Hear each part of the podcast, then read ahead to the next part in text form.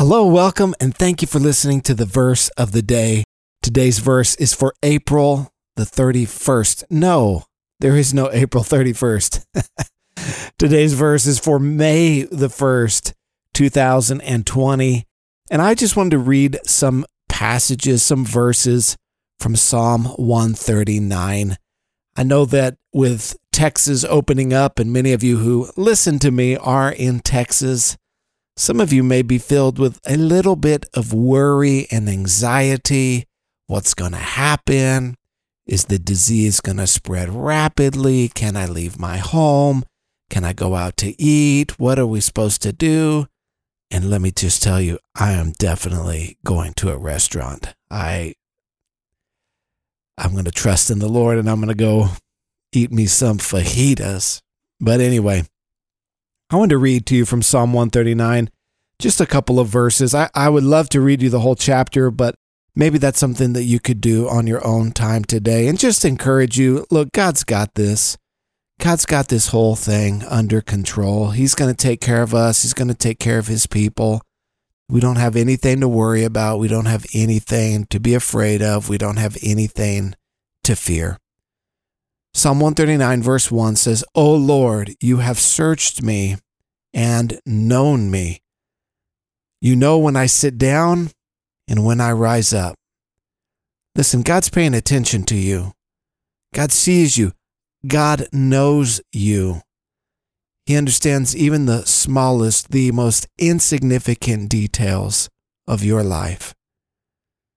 You discern my thoughts from afar. God knows what you're thinking about. He knows what's heavy on your heart. He knows what concerns you. Even before you even know what it is, He knows your thoughts. Verse 3 You search out my path and my lying down. You are acquainted with all my ways. Even before a word is on my tongue, behold, O Lord, you know it altogether. You hem me in behind and before, and you lay your hand upon me. You know, when I read that verse, verse 5, about being hemmed in behind and before and, and laying your hand upon me, you know what I think about? You know what that reminds me of? That reminds me of when my kids want me to tuck them in at night. They want us to come in and to cover them. And sometimes we have to tuck them in three or four times. Now, my kids are certainly old enough to cover themselves. They do not need mom and dad to put a blanket over them. That's not what they want. They want that peace and security that comes from knowing that they are loved. And what the psalmist here is describing is a little bit like that that we're tucked away in God. He's going to take care of us. We don't have to worry. He's with us. He says, Such knowledge is too wonderful for me. That's him saying, This blows my mind. God, that you would care about me this way. He says, It is high, I cannot attain it. It's it's too it's too it's beyond me. It's beyond my ability to comprehend. Verse 7 Where shall I go from your spirit, or where shall I flee from your presence? If I ascend to heaven, you are there. If I make my bed in the grave, you are there.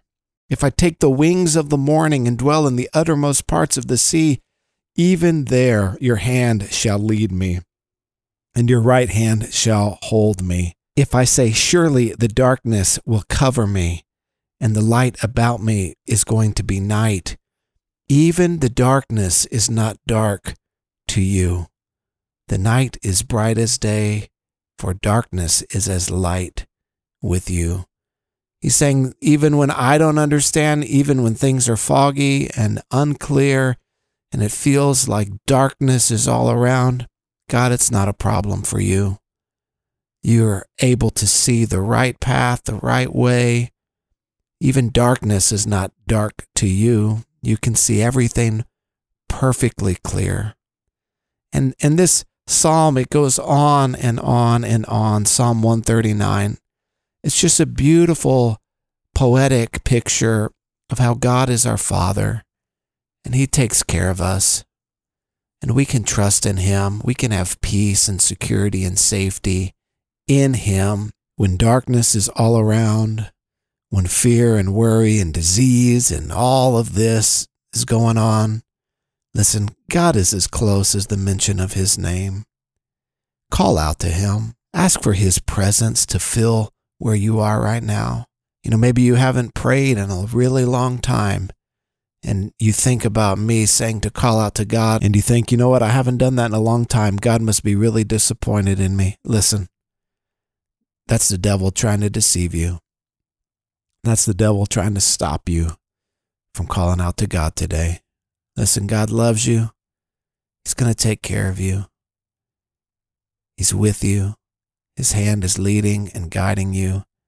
He knows the things that are concerning to you. Turn to Him, pray to Him, call to Him. He's right there with you today.